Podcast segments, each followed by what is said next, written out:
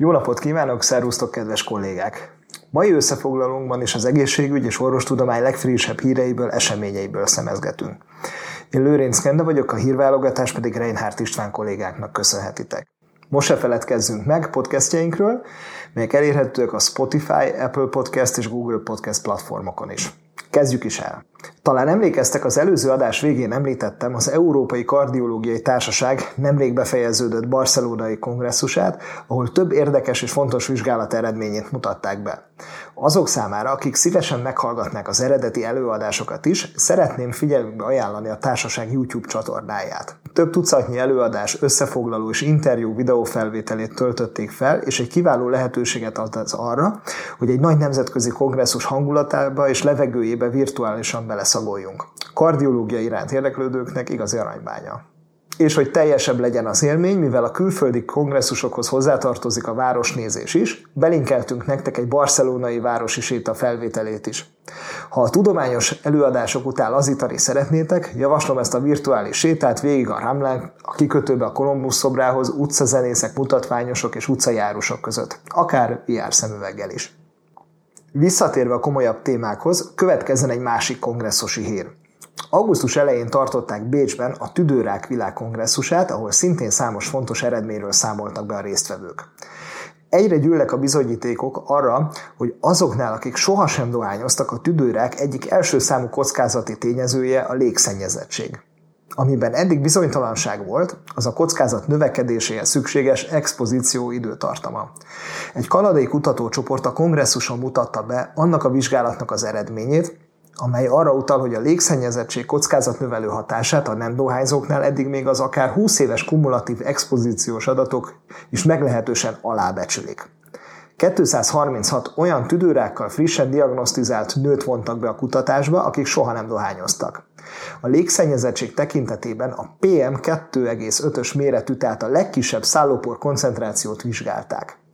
Részletesen felmérték, hogy a betegek hol és mennyi ideig laktak eddigi életükben, majd az, ezeket az információkat összevetették az 1996 óta rendelkezésre álló műholdas légszennyezettségi térképpel, és nagyon figyelemre méltó tények derültek ki, például, hogy a résztvevők négyötöde nem Kanadában született, hanem átlagosan 45 éves korában vándorolt be, többségük Ázsiából. Ami az igazán érdekes, hogy a betegek többségénél a 10 mikrogram per köbméter feletti koncentráció 20 éves expozíció felett már nagyon szignifikánsan növelte a tüdőrák kockázatát a soha nem dohányzóknál. Ehhez csak annyit érdemes hozzátenni, hogy az Európai Uniós határérték a PM2,5-ös éves kumulatív légszennyezettségre 25 mikrogram per köbméter. És ugye honnan lehet még olyan ismerős a PM2.5-ös szócska? Hát ugye az FFP2-es maszkok csomagolásáról valószínűleg, amivel azt hiszem az elmúlt években több mint elégszer találkoztunk. Ez ugye azt jelenti, hogy ezek a maszkok elméletben akár a 2,5 mikronos szállóporttól is megvédhetnek minket. Biztos mindenkinek felderengnek bevágások kínai nagyvárosokból, ahol nem is csupán a vírus miatt, hanem már az elviselhetetlen smog miatt is sokan ilyen maszkot viselnek az utcán. Bár a vírusos időszakban kialakult maszkviselési szokások bizonyára kevesek lesznek ahhoz, hogy érdemben csökkentsék a tüdőrák kockázatát, tekintve, hogy ezeket leginkább zárt térben alkalmaztuk, de talán, ha már bent ennyire hozzászoktunk, akkor nem is érdemes kint sem levennünk, főként ha egy nagyváros utcáit drójuk. Az első linken az előadás videófelvételeit nézhetitek meg az Oncoletters YouTube csatornáján, a második linken pedig az összefoglalót olvashatjátok róla a Medscape-en. Az pedig, hogy milyen további érdekességek és újdonságok hangzottak még el a Bécsi Tudórák világkongresszuson, Solange Peters professzor asszony foglalta össze. Következő hírünk egy másik környezeti tényezőről szól, mégpedig a hőmérsékletről.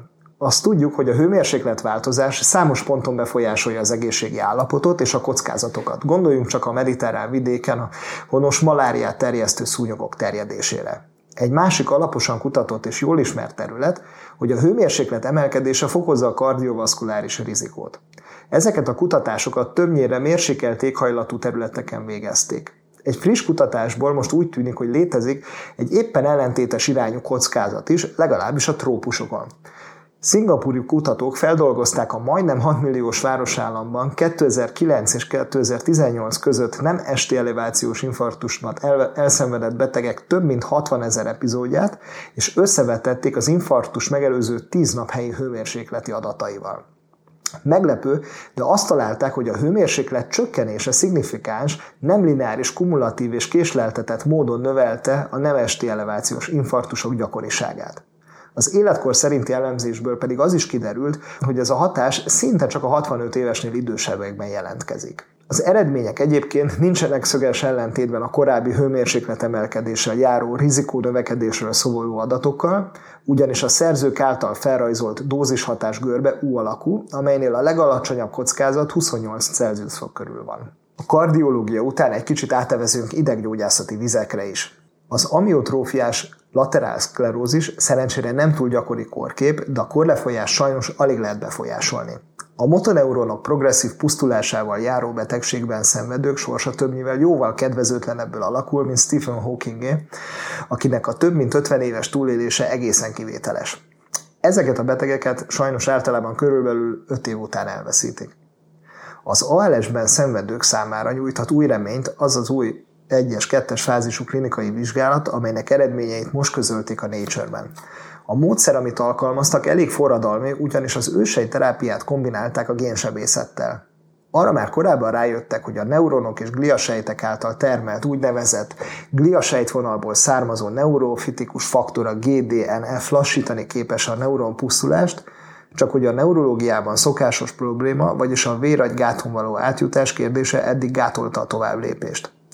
Az előbb ősejteket mondtam, de valójában egyel érettebb stádiumban lévő humán idegrendszeri progenitorsejteket módosítottak úgy, hogy GDNF-et termelő asztrocitákká differenciálódjanak.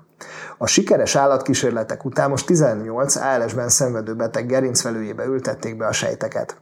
A vizsgálati fázisnak megfelelően elsősorban a beavatkozás biztonságosságára voltak kíváncsiak, és a jó hír az, hogy úgy tűnik a beavatkozás nem jár súlyos mellékhatásokkal. A hatásosság megítéléséhez persze hosszabb távú és nagyobb elemszámú vizsgálatokra lesz szükség. A részletekhez kattintsatok a mellékelt linkre. Pár napja a laikus sajtót is megjárta az a hír, amelyben arról számoltak be, hogy rokoni kapcsolatban nem álló, de külsőleg egymásra nagyon hasonlító személyek között szignifikáns genetikai hasonlóságok fedezhetőek fel.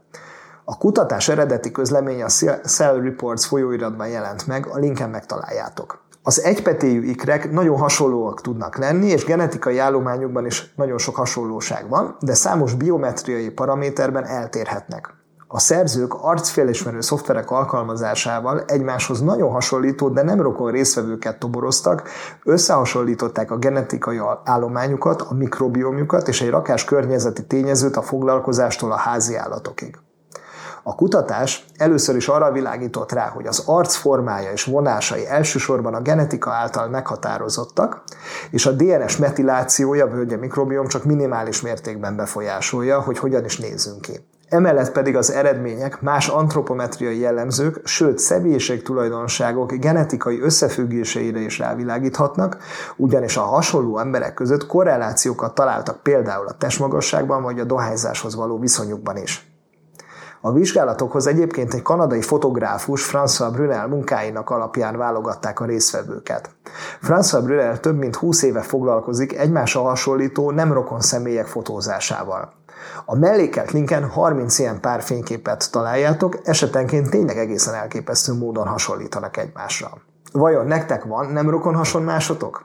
Valószínűleg igen. Mivel többször halljuk, hogy a népesség elképesztő növekedésével egyre szűkülnek a genetikai variációs lehetőségek, és ahogy mondani szokás a történelem ismétli önmagát, úgy látszik, hogy ezzel a genetika is így van. Ennyi volt már a doktorhírek, a következő alkalommal találkozunk. Sziasztok!